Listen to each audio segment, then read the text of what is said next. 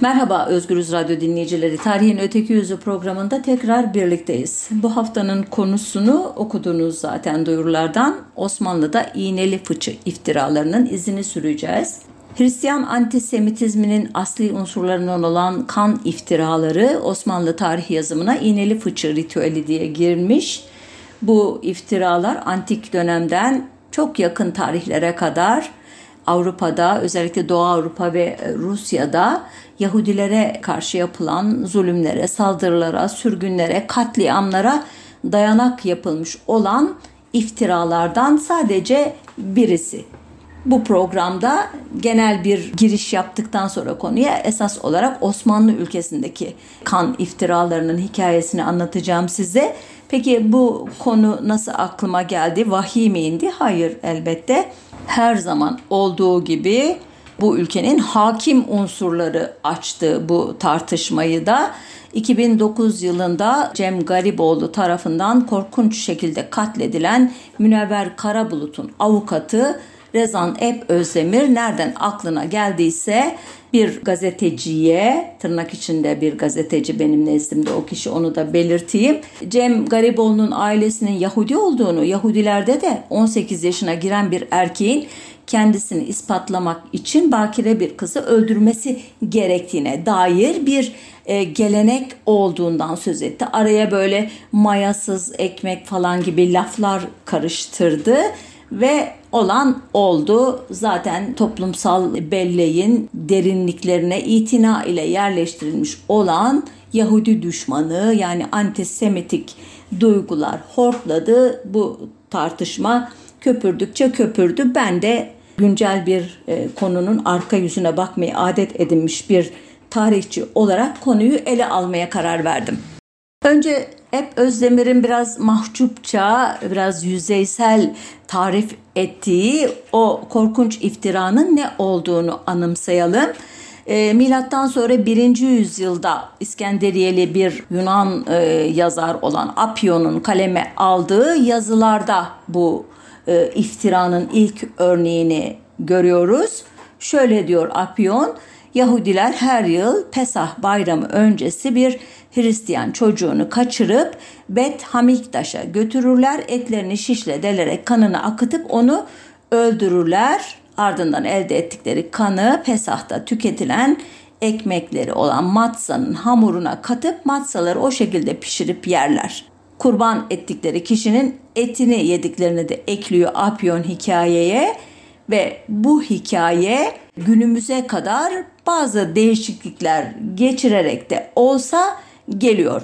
Şimdi bu hikayenin içinde geçen bazı terimleri size açıklamam gerekir ki bu yazar bu habis e, iddiasını geliştirirken nelere atıfta bulunuyor anlayabilirsiniz. Öncelikle e, her yıl Pesah bayramı öncesinde dediğimi fark etmişsinizdir. Bu e, Pesah e, ya da Yahudilerin deyimiyle Fısıh bayramı ya da Türkçe'ye geçtiği şekliyle hamursuz bayramı veya İngilizce'deki ifadesiyle ki ona Latinceden geçmiştir Passover bayramı Yahudi toplumunun en eski sayılacak bayramlarından biri. Bugün Bahar Festivali, Bahar Bayramı diye adlandırılıyor ama İbrani takvimine göre Nisan ayının 15'ine rastlayan bugün Tevrat'a dayanan bir kıssadan alıyor dayanaklarını. Bu kıssaya göre e, Mısır'da Firavunlar döneminde köle olarak istihdam edilen ve son derece ağır işler yüklenilen ve bu arada aşağılanan, ezilen, katledilen Yahudiler tanrılarının yardımıyla Musa'nın önderliğinde Mısır'dan çıkarlar biliyorsunuz. Çıkış diye adlandırılan bu kurtuluş hikayesinin bir parçasıdır bu Pesah meselesi. E, bu çıkış öylesine acele olmuştur ki Yahudiler her zaman olduğu gibi ekmeklerinin hamurlarının mayalanmasını bekleyememişlerdir bu sefer. Mayalanma bitmeden ekmeklerini pişirmişlerdir ve bu olay yüzlerce yıl hatta binlerce yıl boyunca Pesah'ı, çıkışı, anma törenlerinin yapıldığı gün mayalı hiçbir ürünün tüketilmemesi olarak geleneğe yerleşmiştir. Yahudiler Pesah boyunca mayası hamurdan yapılmış matza adındaki ekmeklerini yerler. Hamursuz bayramının ilk iki ve son iki gecesi akşam evde ziyafet düzenlenir. Bu sofraya seder adı verilir. Sofrada hamursuz bayramın özgü yiyecekler bulunur ve Mısır'dan çıkışın hikayesini anlatan Agada diye bilinen hikayeler anlatılır.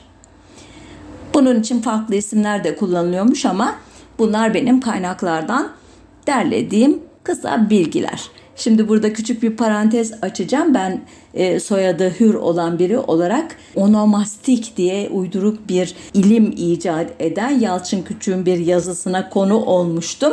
Soyadımdan dolayı benim e, Ben Hur soyundan gelen bir Yahudi olmam ihtimali üzerine kalem oynatmıştı Yalçın Küçük. Ben tabii gülüp geçmiştim. E, gülerken de demiştim ki e, bu soyad benim ikinci eşimin e, soyadı idi. Ben onu ayrıldıktan sonra da kullanmaya devam ettim.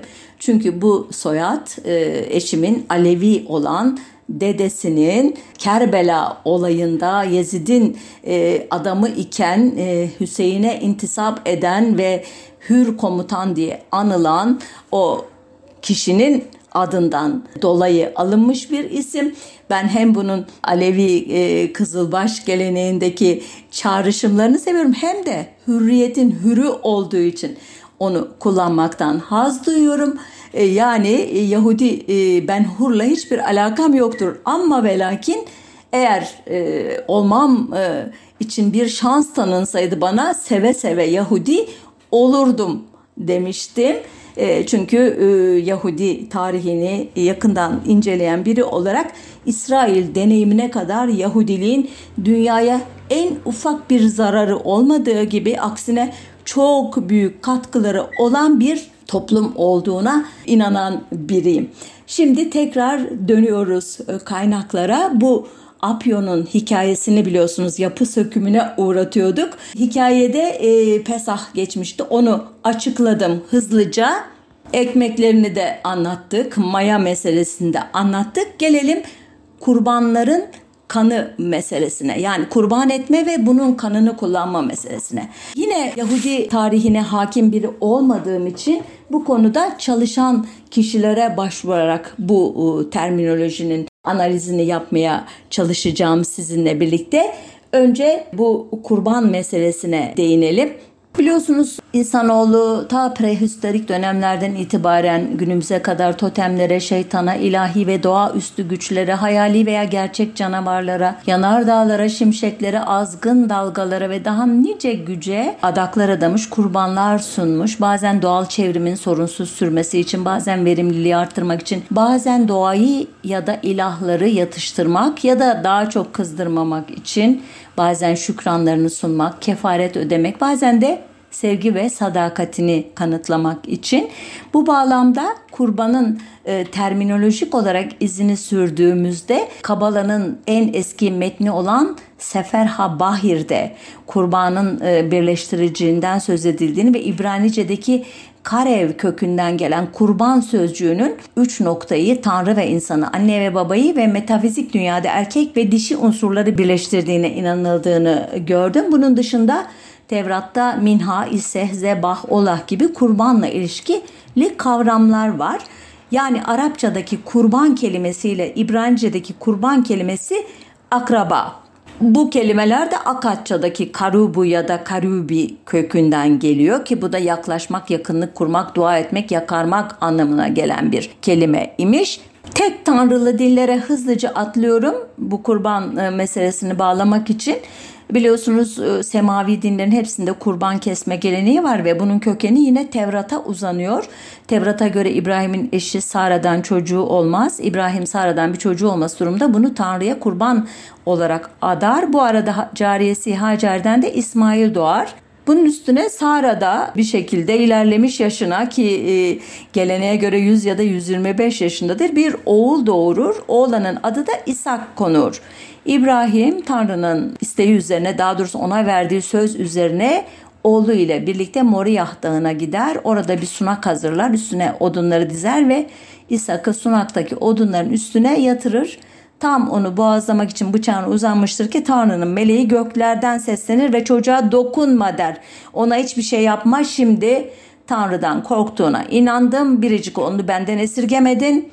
O sırada İbrahim çevresine bakınca boynuzları sık çalılara takılmış bir koç görür. Gidip koçu getirir oğlunun yerine onu kurban eder. Şimdi bu hikaye neredeyse aynı şekilde yeni ahde yani İncil'de de tekrarlanır ve ardından e, İslamiyet'e e, geçer. Biliyorsunuz bu kurbanlar atanız İbrahim'in sünnetidir hadisi bu konuda çok kesin bir e, bilgi sunar bize. Tek fark İslamiyet'te İbrahim'in hangi oğlunun kurban edilmek istendiği konusundadır. İslami kaynaklara göre olay Moriyah Dağı yerine Mekke'de geçmiştir. İshak yerine İsmail e, kurban edilmek istenmiştir. Ama her ikisinde de e, kurbanlık çocuk bağışlanır ve onun yerine bir koç ya da bir kurbanlık hayvan gönderir Tanrı. Şimdi bu hikayeden anladığımız kadarıyla e, Yahudilikte insan kurban etme geleneği var imiş. Ancak Yahudiler bu geleneklerini bir olaydan sonra askıya almışlar. Nedir bu olay? Biraz uzun yoldan onu da anlatacağım ve anlatırken de bu konuda çok e, güzel bir makalesi olan e, İnci Türkoğlu'na başvuracağım. Yahudi geleneğinde Tapınak adlı makalesi Toplumsal Tarih Dergisi'nin Şubat 2003 e, tarihli 110. sayısında yayımlanmıştı. Tapınak önemli bir unsur Yahudi ilahiyatında. Elbette bunlar hep e, rivayetler, mitik anlatılar yani şu oldu bu tarihte e, şu olay gerçekleşti diye bugün bir tarihsel olayı anlatırken e, duyduğumuz güveni duyarak anlatmıyoruz bunu. E, bu hikayeye göre çok hızlıca özetler isem Mısır'dan çıkıştan sonra Sina Dağı'nda Tanrı'dan 10 emri alan Musa üzerinde 10 emrin yazılı olduğu iki taş tableti muhafaza edildiği sandık içinde portatif bir tapınak yaptırmıştı. İbranice'de Mişkan, Batı dillerinde Tabernakl denilen bu portatif tapınak geçici olarak yerleştirilen bir yerde kuruluyordu. Ee, yani ilk tapınak bir metafor adeta Hatta buna ilk tapınak demiyoruz, tabernakıl diye geçiyoruz ki ilk tapınağın inşa edilmesine karşı kullanıldığını anlatıyor kutsal kitapları. Yine Yahudi e, ilahiyatına göre Tanrı dünyayı yarattığı sırada tahtının altındaki bir taşı boşluğa fırlatmış. Bu taş inip hareket ederek yeryüzünü oluşturmuş. Dünyanın merkezi olarak kabul edilen bu taşa Even Şatiyah yani nirengi taşı demiş Musa'ya inananlar. Koca bir kaya kitlesi olan bu taşın üzerinde de İbrahim oğlu İshak'ı kurban etmek istemiş. Biraz önce anlattığım hikaye yani burada geçmiş. Ee, Yakup merdiven rüyasını burada görmüş. Kral Davut tapınakı burada inşa etmeyi tasarlamış. Ancak ömrü buna yetmemiş ve vasiyeti üzerine oğlu Kral Süleyman önce 10. yüzyılda Kudüs'te Moria Dağı'nın tepesindeki bu nirengi taşının bulunduğu yere Bet Hamiktaş'ı yani tapınağı inşa ettirmiş. Hatırlarsanız bu ismi Apion'un yazılarında kan iftirasını tarif ederken zikretmiştim. Yani Bet Hamiktaş denildiği zaman Süleyman'ın tapınağını anlıyor e, Yahudiler ve tabii ki e, bu konuda e, okuma yapanlar. Bu tapınak 7 e, senede inşa edilmiş. Uzun uzun anlatıyor İnci Türkoğlu bu tapınağın özelliklerini.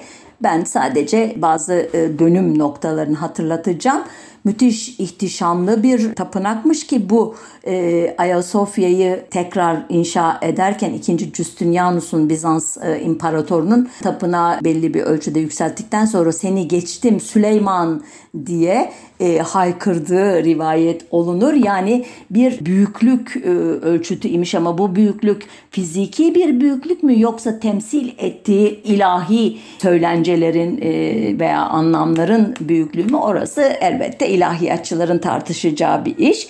Sonunda Süleyman'ın ihtişamlı krallığı ölümünden sonra parçalanınca İsrail'in çeşitli yerlerinde yeni tapınaklar yapılmış ve e, M.Ö. 621 yılında da Kudüs'teki tapınak haricindeki kutsal mekanlar ve sunaklarda tapınma Peygamber Yeşu döneminde yasaklanmış. Demek ki iş çığırından çıkmış. Pek çok rakip ortaya çıkınca merkezi tapınağa biri el koymuş duruma.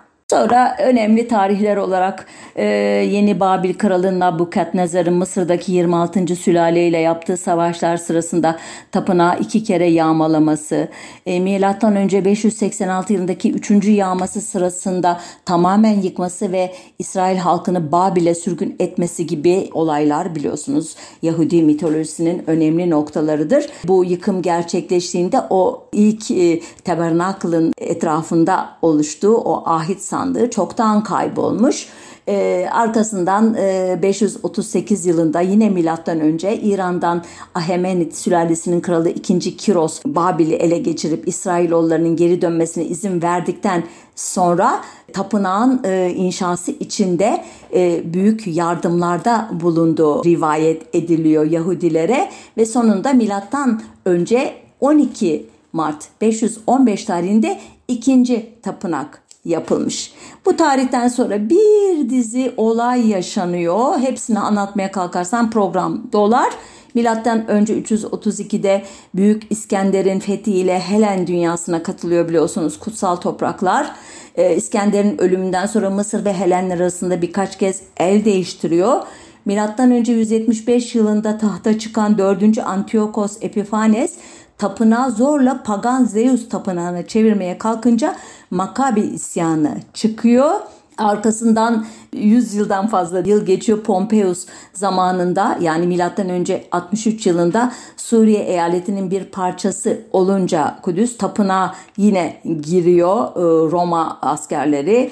Tekrar yıkım, üzüntü, e, gözyaşı ve nihayet milattan sonra 66 yılında Yahudiler tarihçi Yosefos'un önderliğinde ayaklanıyor. Ayaklanma Roma valisi Vespasianus ve oğlu Titus tarafından 4 yılda bastırılıyor. Sonunda milattan sonra 70 yılının yine 9 Av diye tarihlenen gününde Kudüs ele geçiriliyor ve kentin büyük bir bölümü gibi tapınakta yerle bir ediliyor. Şimdi bu olay niye önemli? Kurban geleneği işte Yahudi ilahiyatında tapınağın tamamen yerle bir edilmesinden sonra tekrar bir Mesih gelip Süleyman'ın tapınağını yeniden aynı şekilde inşa edinceye ve o tarihten sonra Tevrat'ın tüm kuralları hiç sakıncasız ifa edilmeye başlanıncaya kadar ki bir süre için iptal ediliyor. Yani askıya alınıyor.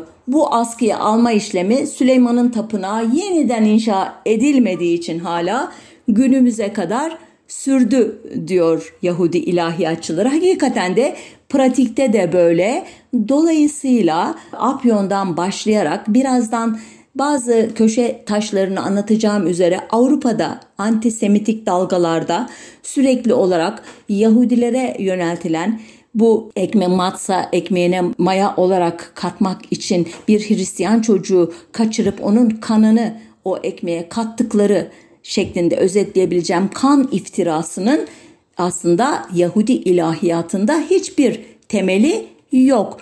Zaten Tevrat'ın çeşitli e, ayetleri de kan dökmenin, kan içmenin, kan yemenin yasaklandığına dair ifadeler taşıyor ki biliyorsunuz Yahudi dininde yenmesi mübah olan yiyeceklere koşer deniyor. Bunların e, neler olduğu, yenmesi yasak olan şeylerin neler olduğu titizlikle listelenmiş ve bir dindar Yahudinin bu yasakları çiğnemesi aynen çok e, bağnaz e, bir Müslümanın e, işte içkiyle ilgili, domuz etiyle ilgili yasaklara uyması kadar katı prensiplere bağlı.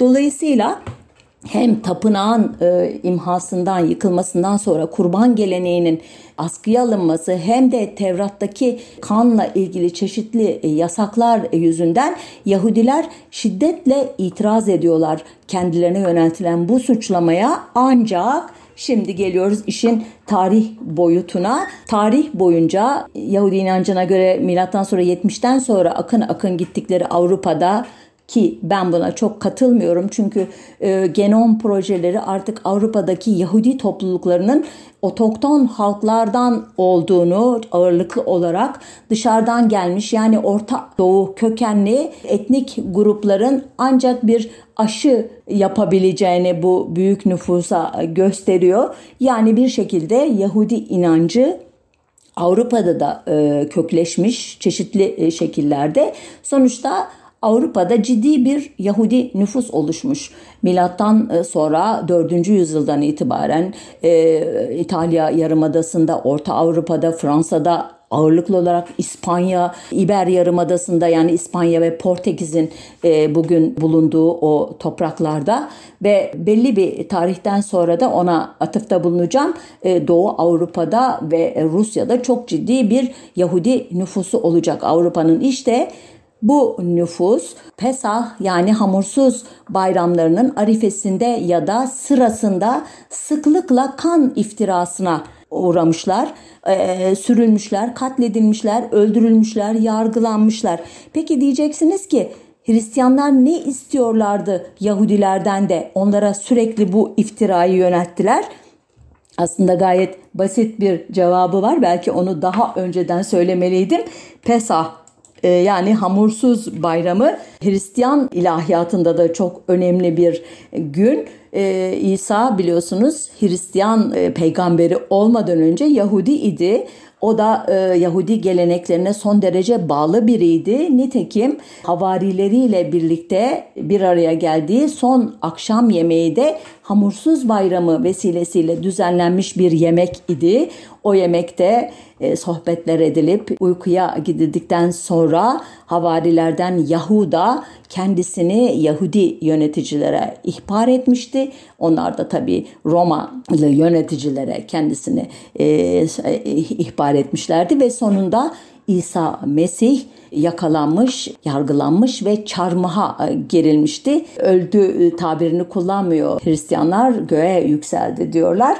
Dolayısıyla Pesah, hamursuz, fısıh, Passover hangi ismi kullanırsanız kullanın hem Yahudiler için hem Hristiyanlar için çok önemli olaya gönderme yapıyor.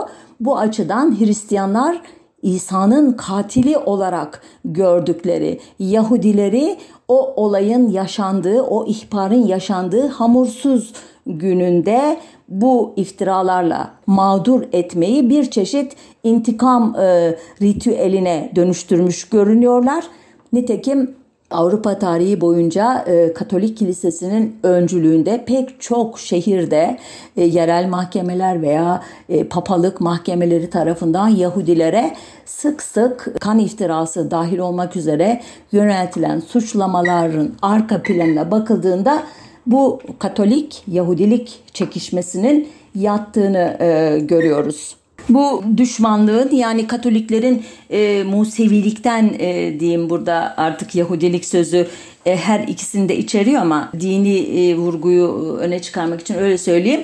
Ona yönelik düşmanlığı 1179-1215 tarihli Lateran konsüllerinde alınan kararlarla zirveye çıkmış. Bu kararlar sadece Yahudileri de hedef almıyor aslında Müslümanları da e, hedef alıyor ama konumuz o değil. Sonunda anti-Yudaizm, antisemitizme bu tarihten sonra hızla dönüşmüş diyor konunun uzmanları. İkinci bir dönemeç noktası 1347-51 arasında Avrupa'yı baştan başa e, esir eden ve nüfusunun üçte bir ya da dörtte birini kaybetmesine neden olan veba salgını kara ölüm diye geçmiş tarih yazımına bu salgın sırasında Katolik e, liderler, papalık halkın kitleler halinde, bölükler halinde kent kent, ova ova ölmesine e, kendi dinlerinin e, içinden bir cevap veremeyince bundan Yahudileri suçlamışlar, suçlayarak kurtulmaya çalışmışlar. Yahudileri bir çeşit günah keçisi olarak kullanmışlar. Bu tarihte Yahudilere yönelik katliamlar e, o kadar yoğunlaşmış ki e, Batı Avrupa'daki önemli bir e, Yahudi nüfus doğuya doğru hareket etmiş ve bazı araştırmacılara göre bugün Doğu Avrupa ve Rusya Yahudiliğinin önemli bir kısmını bu kara ölüm felaketi sırasında yerlerinden yurtlarından edilen Yahudiler oluşturuyor imiş.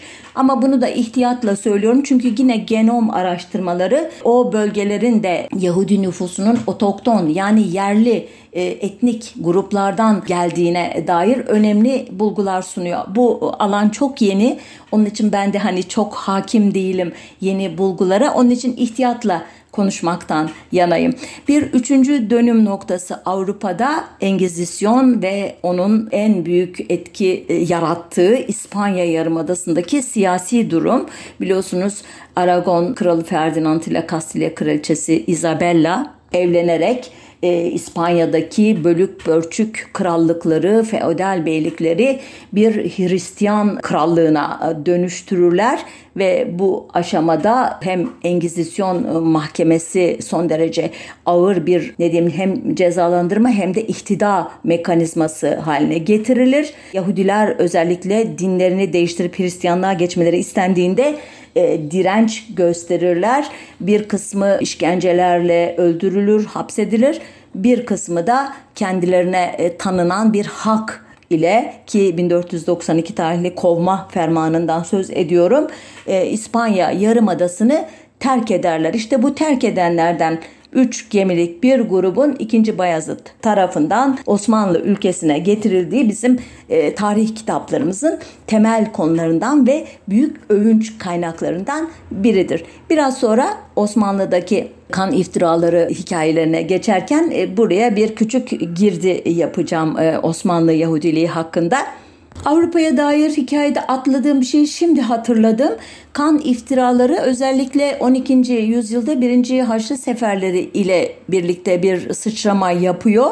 Ee, bunun nedeni de Orta Doğu Yahudilerinin e, Haçlıların zorla dinlerini değiştirmeleri tehdidine karşı çocuklarıyla birlikte kendilerini öldürdüklerine dair bazı marjinal hikayeler e, bunların hakikaten yaşanıp yaşanmadığı, yaşandıysa ne genişlikte olduğu bu tür olayların bilinmiyor ama buna rağmen Avrupa'daki kan iftiraları e, edebiyatına çok önemli bir girdi e, sağlamış gibi görünüyor. Çünkü kendi çocuklarını öldüren bir toplum rahat rahat başkasının hele de dini düşmanı ise o grubun çocuklarını öldürür diye bir otomatik sonuç çıkarıyorlar. Bu dalga ile biraz önce andığım veba salgınının yarattığı o bunalım birleşecek ve e, İngiltere'de, Macaristan'da, Almanya'da, İtalya'da, Rusya'da, Polonya'da, İngiltere'de hatta İrlanda'da her yerde Yahudi görülen yerlerde Yahudilere yönelik suçlamalar ve bunların arasında kan iftiraları artık belirgin hale gelecek. Bunların tek tek dökümünü yapmayacağım. Onları siz kendiniz araştırabilirsiniz. Programın geri kalan bölümünü Osmanlı tecrübesine ayırmak istiyorum. Hani demiştim ya 1492'de kovma fermanıyla İspanya'dan çıkarılan 3 gemilik Yahudi toplumunun 2. Bayezid döneminde İstanbul'a getirilmesi Osmanlı Yahudiliğinin nüvesi gibi bize aktarılmıştır. Halbuki durum hiç öyle değil. Anadolu ve Rumeli'deki Yahudi varlığının tarihi antik döneme kadar gidiyor. Ee, Bizans İmparatorluğu döneminde de e, Yahudiler Anadolu'nun çeşitli yerlerinde dağınık olarak yaşıyorlar ki 60'a yakın e, yeri arşiv belgelerine dayanarak ortaya çıkarmış Speros Virionus bu alanın çok önemli bir araştırmacısı. Başkent Konstantinopolis'te de başlangıçta Halkopetria yani Bakırcılar bölgesinde ikamet ediyor Yahudiler. 318 tarihli bir belgeye göre burada bir sinagogları var. Ancak imparatorluğun resmen Hristiyanlaşmasını başlatan 2. Theodosius döneminde yani 408-450 yılları arasında şehir içinde oturmaları yasaklanmış. Bu tarihlerde Yahudi mahallesi Haliç'in kuzey kıyılarında bugünkü Galata dolaylarında imiş. 9. yüzyıldan itibaren de bugünkü Bahçe Kapı Ayasofya arasında yaşamışlar. Bu mahallenin surlarından denize doğru açılan kapının adı da Porta Judece yani Yahudi kapısı olarak anılıyor imiş. Bağnaz bir Ortodoks olan İmparator 1. Romanos dönemindeki 920-944 tarihleri arasında hüküm sürmüş bu kişi. Yahudiler Bizans'tan kitlesel olarak kaçmışlar veya kaçanların çoğunu Hazarlara sığınmışlar. Bu Hazarlar da biliyorsunuz kayıp e, bir toplum olarak gizemli bir topluluk olarak çok ilgisini çeker bizde çeşitli grupların. Ancak 1170 e, yılında Konstantinopolis'i ziyaret eden e, Tudelalı Bünyamin adlı gezgin Yahudilerin şehrin dışında Haliç'in kuzeyinde Pera denilen bir semtte oturduklarını ve yaklaşık 2000 rabbinlik yani geleneksel Yahudi ile yaklaşık 500 karayın yani Karaim'in ki bunu seyyah e, Türk asıllı Yahudi diye tarif ediyor. Bunların kralın doktoru olan yani kastettiği kişi Mısırlı Salomon e, başka hiçbir Yahudinin ata binme izni olmadan şiddetli bir baskı altında inlediklerini yazmış. Yani durumları hiç iyi değilmiş o tarihte. Daha sonradan 1204 yılında Konstantinopolis Haçlı orduların eline geçecek 4. Haçlı Seferi sırasında ve 1261'e kadar egemen olacak Haçlılar. Bu ne demektir? Katolik nefreti Yahudilere karşı İstanbul'a e, e, ithal olmuş ve kadim nefret ki e, Bizans'ta Ortodoks dininin en muhafazakar yorumlarını ayakta tutan e, belki insanlık tarihini gördüğü en dindar imparatorluk olarak tarif ediliyor. Ondan sonra uzun bir adım atıp 1453'e getireyim sizi. E, Konstantinopolis fethedilip adı İstanbul olduktan sonra ki bu da çok uzun bir süreç ama öyle diyelim şimdilik. Fatih ünvanını alacak olan Sultan II. Mehmet Yahudilere dokunmadığı gibi ticaret, hekimlik ve teknik konulardaki becerilerinden yararlanmak için İstanbul'un Yahudi nüfusunu arttırmaya girişmiş biri biliyorsunuz. Anadolu Yahudi cemaatine haberler salmış, onları şehre davet etmiş.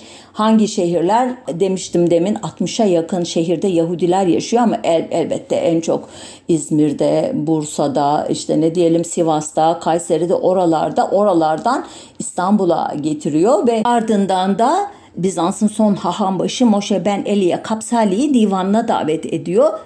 1477 yılına gelindiğinde İstanbul'daki Yahudi hanelerinin sayısı 1647'ye ulaşıyor ki bu sayı 100 yıl sonunda 8070'e çıkacak. Bu da Fatih döneminin e, o başkenti şenlendirme e, ve çoğulcu bir kimlikle ikinci Roma yapma çabalarının bir e, işareti gibi görünüyor bana. Ancak e, ikinci Bayazıt döneminde yaşanan o üç gemilik Yahudi'yi getirme hikayesi bütün bu anlattıklarımı silmiş, götürmüş adeta bir sıfır noktası gibi hafızalara kazanmış. Şimdi bu 1492'den sonra otokton yerli Yahudi ailelerine İspanya'dan e, gelenler de katılacak. Bunlara daha sonradan Kanuni Sultan Süleyman döneminde e, Portekiz'den e, gelen gruplar eklenecek ki bunlardan birinin Dona Gracia Mendez'in ve onun yeğeni Josep Nasi'nin hikayesini bu mecrada tek başına anlatmıştım.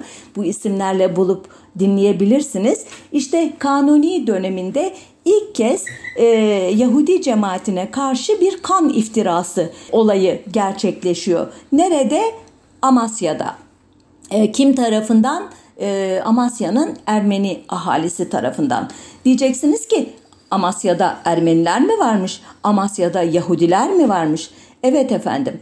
Biraz önce söylediğim gibi Yahudiler ve Ermeniler şimdi ekliyorum onu da bu toprakların yerli halklarından Amasya'da çok küçük bir Yahudi cemaati varmış gerçi. Bunu da Yahudi kaynakları söylüyor. 60-70 kişilik bu grup bir mahallede yaşıyor ama çok örgütlü ve e, ekonomik açıdan da güçlü bir grup. Muhtemelen Ermeni e, toplumu henüz onlar kadar zengin değilmiş ki bu ilahiyattan gücünü alan o kötü e, suçlamayı, e, ön yargıyı e, bir dava konusu yapmışlar. Kadının huzuruna çıkmışlar. Demişler ki bizim e, bir e, evladımız ortada yok.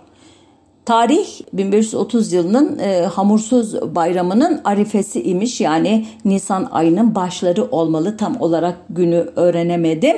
E, Amasya Kadısı muhtemelen bu biraz önce anlattığım o dinsel çekişmelerden habersiz olarak iddiayı ciddiye almış. Derhal suçlanan e, kişileri tutuklatmış, adet üzerine basmış sopayı belki tırnaklarını da söktü gerektiği için diye düşünerek sonunda işkenceye uğrayanlar kabul etmişler tırnak içinde suçlarını ve hızlıca da asılmışlar. Hatta e, cemaate e, ders olsun diye o asılmalar yetmezmiş gibi e, Hekim Yakup Avayup da kentin ortasında yakılıp teşhir edilmiş. Tam iş çözüldü, e, intikamımız alındı diye Ermeniler düşünürken kadı da görevimi yaptım diye arkasına yaslanırken öldürüldüğü iddia edilen genç Amasya çarşısında zuhur etmiş. Meğerse özel bir nedeni olmadan öyle diyelim ya da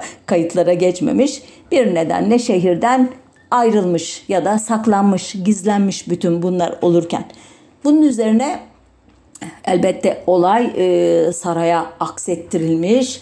Kanuni Sultan Süleyman o sırada biraz önce adını andığım Dona Gracia Mendez, Joseph Nasi gibi zengin Yahudileri ülkeye çekmeye çalışırken onların sermaye, onların bilgileri, onların Avrupa e, krallarıyla e, veya işte kapitalist burjuvazisiyle ya da yeni yeni kapitalistleşmeye çalışan sermaye kesimleriyle ilişkilerinden yararlanmak için politika güderken bu işin kötü bir etki yaratacağını anlamış olmalı ki e, duruma müdahale etmiş. Ancak bu müdahale e, tam olarak e, net değil bu olayla mı ilgili.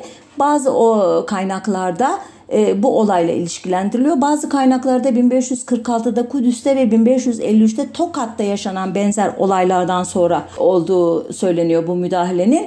Nedir o müdahalede? Kanuni'nin hekim başısı Moshe e, Hamon'un aracılığıyla sultanın bu tür hadiselerde yerel kadı mahkemelerinin değil bizzat kendi huzurunda toplanacak divan mahkemesinin karar vermesi gerektiğine dair bir ferman yayınlaması.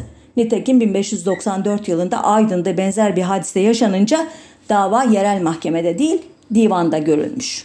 Osmanlı tarihçileri e, bu iki olayı anlattıktan sonra e, hızlı bir adımla 1840 yılına gelirler. Biri Şam'da, biri Rodos adasında yaşanan iki olayı anlatırlar. Yani böylece e, Osmanlı tarihinde dört olayla birlikte bu hesabı kapatırlar. Halbuki e, özellikle e, Yahudi e, araştırmacıların eserlerinde arşiv belgelerinden e, yararlanarak ortaya çıkarılmış yüzlerce kan iftirası olayı var. Bunlardan biri 1663 yılında İstanbul'da iki devşirme Yeniçeri'nin İstanbul e, Yahudi cemaatini şehre gelmiş bir Müslüman Türk'ün çocuğunu öldürmekle suçlaması ile başlıyor.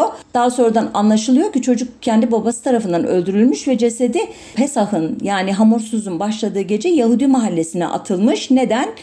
Ee, Yahudiler olan şüpheliler böyle bir çocuk e, cesedi bulunduğunda ilk onların suçlanması adetten. Halbuki olaylar e, kızışınca e, Rum ahali Yahudilere saldırınca sadrazam ta kanuni dönemindeki o fermanı da anımsayarak muhtemelen olayı soruşturma sözü veriyor Yahudilere. Sonunda iç yüzü anlaşılıyor. Hem baba hem de bu kışkırtmaları yapan Yeniçerilerden 123'ü idam ediliyor.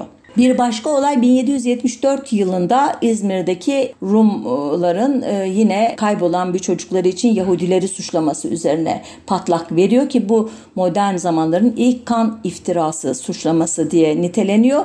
Olayın ayrıntılarını öğrenemedim. Yahudi yazarlar da uzun uzun anlatmamışlar. E, benim de Osmanlı arşivlerine girip taramaya vaktim olmadı. E, bir başka olay kan iftirası e, içermiyor ama hepinizin e, aşina olduğu bir hikaye olduğu için hızlıca özetlemek istiyorum.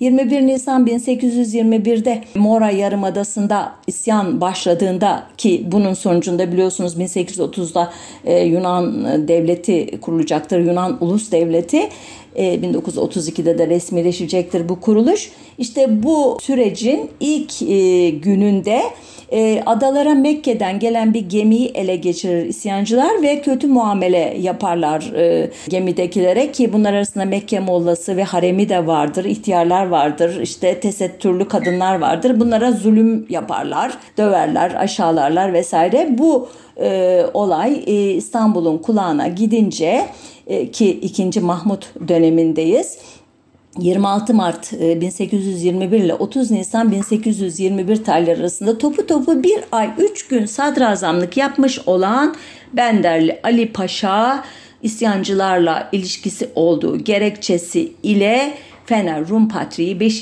Gregorius'un idamına ferman buyurur.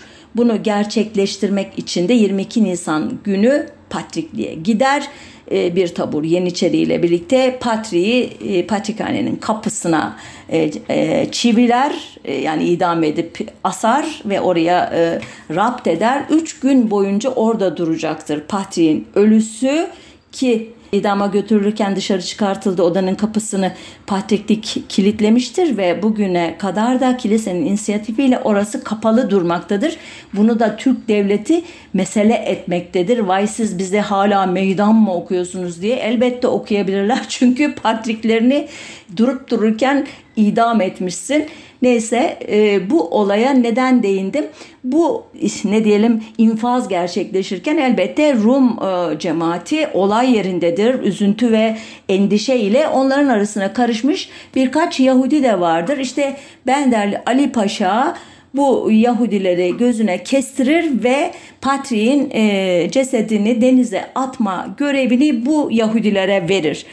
O kişiler o emri dinlemek zorundadırlar. Çünkü sadrazamdan gelmiştir emir. Ancak Yunan cemaati tarihi ve işte dini düşmanlık duygularının da etkisiyle bu görevi yerine getiren Yahudilere bir kere daha kinlenir ki Benderli Ali Paşa o sırada Kayseri, Edremit ve Tarabya metropollerine de balık pazarı, kaşıkçılar anı ve parmak kapıda idam ettirerek e, ateşe benzin dökmektedir. Sonunda İstanbul'daki bu infaz olayı Mora'ya gittiğinde patriği Yahudiler öldürdü şekline dönüşmüştür olaylar olaylar derken 5 Ekim 1821'de Mora'nın 35 e, bin nüfusluk Tripolitsa kentinde e, Yunan isyancılar 5000'e yakın Yahudi'yi öldürürler. Arkasından 1922'de yine e, Mora Nafliye kentinde bir Yahudi yakalanıp kıyafetleri çıkarılır,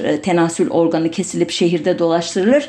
Kısacası bu parantez kan iftirası olmamakla birlikte Rum Ortodoks ahalinin Musevi Yahudi cemaate karşı e, o e, dinsel düşmanlığın bir de tarihsel e, olaylarla nasıl köpürtüldüğüne dair önemli bir örnek olarak anlatmak istedim. E, bu tarihten sonra e, kutsal topraklarda 1834 ve 1838'de iki kan iftirası olayı kaydedilmiş. Ancak dediğim gibi tarih yazıcılarımız bizim en önemli olay olarak 1840'ta Rodos adasında yaşanan bir olayı anarlar ilk önce. Bu olayda İzmirli bir Yahudi sünger tüccarı eskici Elia Kalamoti adındaki adamını Rodos'a göndermiştir. Maksat sünger almak, işte pazarlıklar yapmak, fiyat oluşturmak falan. Ancak Rum tüccarlar e, bu Yahudi sünger tüccarının e, rekabetinden hiç hoşlanmadıkları için onun adamı Eliakim'i Rodos durumlardan birinin çocuğunun kanını almakla itham ederek ekarte etmeye çalışırlar. Elbette e, şehrin mutasarrıfı buna kayıtsız kalmaz. Eskici Eliakim hapsedilir. Uzun işkenceler sonucu çocuğu çaldıktan sonra Rodos Yahudi cemaatinden David Mizrahi adlı birine teslim ettiğini itiraf eder tırnak içinde e, bunu kanıtsayan Rodos Mutasarrıfı Yusuf Paşa da Hahambaşı ile beraber 9 kişiyi tutuklar. Ayrıca tüm Rodoslu Yahudilerin evlerini aratır. Bir şey bulmamasına rağmen Yahudi mahallesi 12 hafta boyunca ablukaya alınır. İçeri girişler, çıkışlar yasaklanır. Elbette bizim Eliyakim de idam ediliyor herhalde arada. Onu tam anlayamadım. Sonunda bütün e, tedbirlere rağmen diyeyim e, adada e, tansiyon düşmeyince Avram Amato adlı birisi İzmir'e gidip İzmir'deki cemaati haberdar eder. Ardından da e, adanın e, akil Rum ve Yahudi temsilcileri e, İstanbul'a e, giderek olayı saraya anlatırlar. Sonunda e, sarayın emriyle olay daha detaylı ve hassas bir şekilde araştırılınca kanı alındı denilen çocuğun Siroz adasında bulunduğu haberi gelir İstanbul'a ve mutasarrıf Yusuf Paşa ihmalkarlıktan görevinden alınarak olay kapatılır. Bir başka olay yine aynı yıl yaşanmıştır. Bu sefer Şam'dır e, olay mahalli. Thomas adlı bir İtalyan rahibin ve Müslüman hizmetkarının ortadan kaybolmasıdır bu sefer kan iftirasının olayı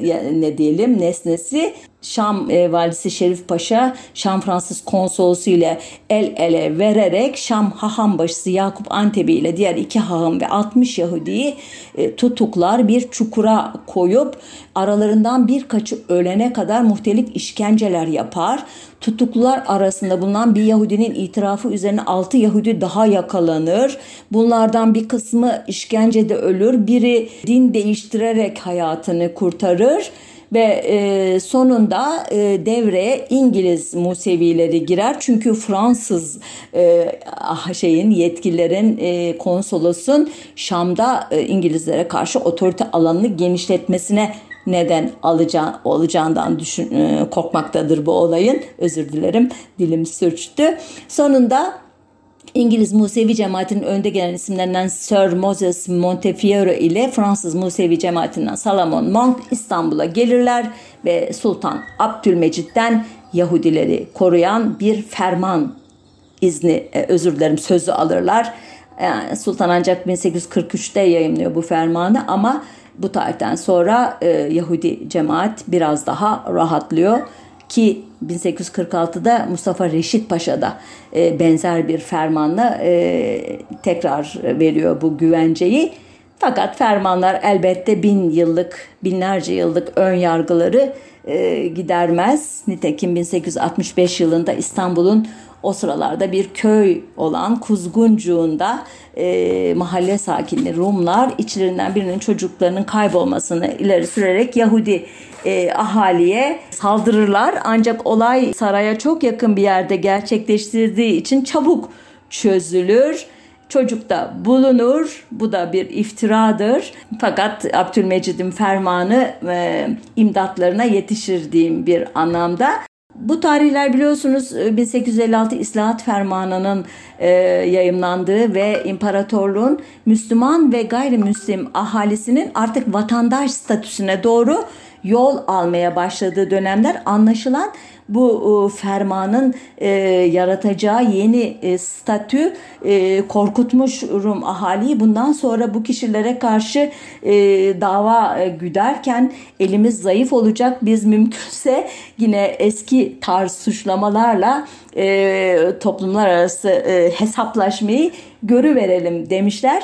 E, 1870'ler Avrupa'da 1600 e, e, özür dilerim e, Avrupa'daki büyük toprak kayıplarından sonra imparatorluğun Avrupa topraklarındaki Yahudilerin de merkeze doğru göç ettiği yıllar. Bu da İstanbul'da ve onların iskan edildiği yerlerde yeni gerilim alanları demek ki bunlardan biri Edirne'de e, patlak verecek. Bu gerilimlerden biri 1872 yılında iğneli fıçı iddiaları ki bu iğneli fıçının nereden geldiğini anlatmadım mı yoksa diye de düşündüm. Bu çocuğun e, kurban edilme e, ritüeli bir iğneli fıçının içerisinde gerçekleşiyormuş göya diyebiliyorsunuz. Bizim e, literatürümüze girmiş. Sonunda bir mektup trafiği işte yerel yöneticilerin baskısı Patrikhane'nin araya girmesiyle Edirne meselesi kısa sürede e, bastırılmış. Bu tarihlerden sonra çeşitli şehirlerde kan iftiraları Erbil'de, yine İstanbul'da, Girit'te, e, Yanya ve Kandiye'de, Mısır'da, e, İzmir'de, efendime söyleyeyim veya e, Gelibolu, Bursa, Çanakkale, Selanik, Manastır gibi Yahudilerin yoğun olduğu yerlerde Rusçuk, Varna'da de kaydedilmiş tek tük olaylar ama e, bunlar muhtemelen e, kısa sürede halledildiği için çok da önemsenmemiş e, arşiv e, yazarları tarafından. Evet programın sonuna geldik ama anlatmayı istediğim çok önemli bir kan iftirası davası var. 22 Mart 1901 tarihinde İzmir'de gerçekleşmiş.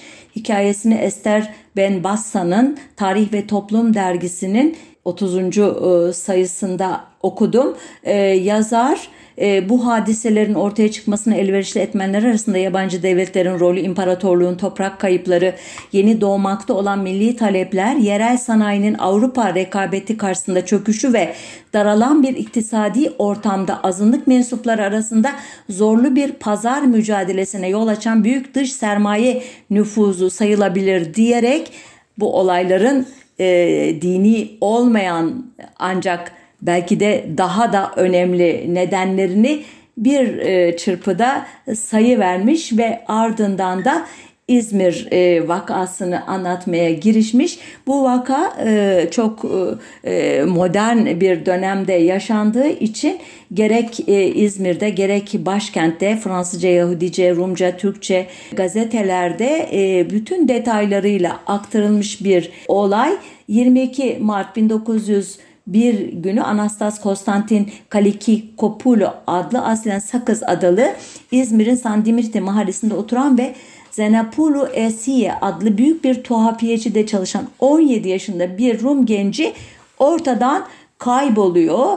Ee, annesi iş yerine gidiyor oğlunu soruyor. Cevap alamayınca koşa koşa baş psikoposla e, gidiyor ve kadim ön yargıdan e, kalkarak oğlunun akıbetini araştırıyor. Baş psikopos kadına oğlunuz artık yok o bir melek oldu diyor nedense ki daha sonradan inkar edecek bunu ve annenin feryatlarıyla İzmir'in e, Ortodoks Rum ahalisi e, Ayafotini Kilisesi çevresinde toplanmaya başlıyorlar. Toplananlar dedikodu e, gazetesi vasıtasıyla, kulak e, gazetesi vasıtasıyla başkalarını da çekiyorlar oraya ve 27 Mart gününe gelindiğinde artık çatışmalar başlıyor. Şehrin Rum ahalisiyle Yahudi cemaati arasında tabi saldırıya uğruyor Yahudiler. Onlar kendilerini savunuyorlar. İzmir'deki Alyans İsrailit okullarının müdürü İzmir valisi Kamil Paşa'ya başvurarak durumun ciddileştiğini haber veriyor. Kamil Paşa zaptiyeye, polise, güvenlik teşkilatına emir veriyor. Süngü taktırıyor hatta o da yetmemiş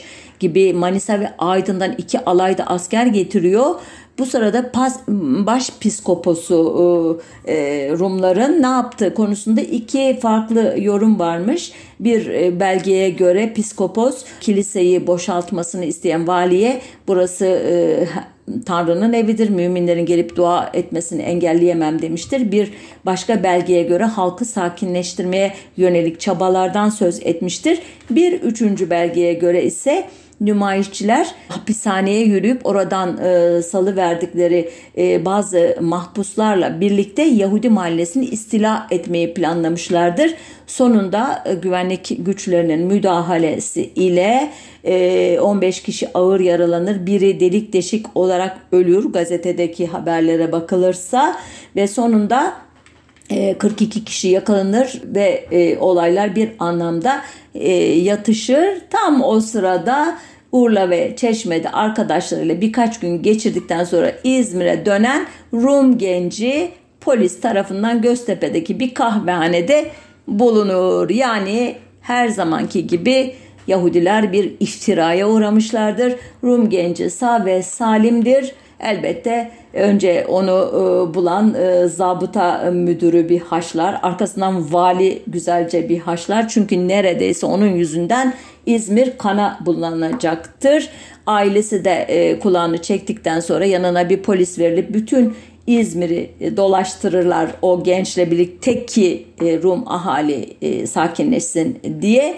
Fakat olaylar yatışmış gibi görünse de gazetelere yansıyan haberlerden öğrendiğimize göre Hamursuz Bayramı'nın arifesinde bayram sırasında ve sonrasında Yahudilere yönelik saldırılar devam etmiş. Üzerlerine kaynar su ve kireç atmak, taş atmak, hakaret etmek gibi e, şeylermiş bunlar. Neyse ki ölümlü bir olay olmamış. Bu gerçekten 1901 yılında dahi bu korkunç efsanenin, kötü efsanenin hala bir toplumu ayaklandırabileceğini ve bir linç kampanyasına e, teşvik edebileceğini göstermesi açısından hakikaten çok öğretici.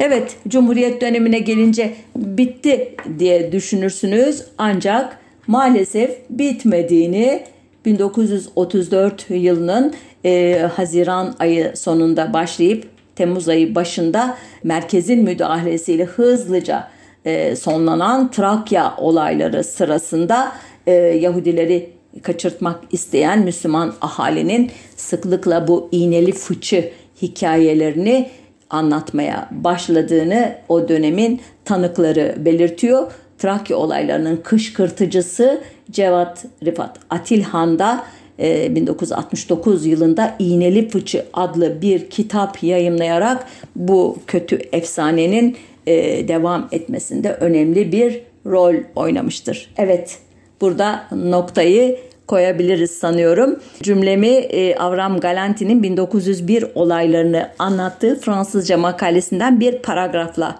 tamamlayacağım. Galante şöyle diyor. Bir Rum çocuk ortadan kaybolmakta, ahali tahrik olmakta, çoğunluk artmakta, bir Hristiyan çocuğun Yahudiler tarafından dini amaçla kaçırıldığı söylentisi yayılmakta, halk galeyana gelmekte, kendine aydınlanmış diyen sınıfın büyük bir kısmı 20. yüzyılın zayıf bireylerinde yer etmeye devam eden bu karanlık ön yargıya inanmaktadır. Aynen günümüzdeki gibi değil mi sevgili dinleyiciler? Evet burada noktayı koyalım haftaya bir başka konuda buluşmak üzere hoşçakalın sağlıcakla kalın.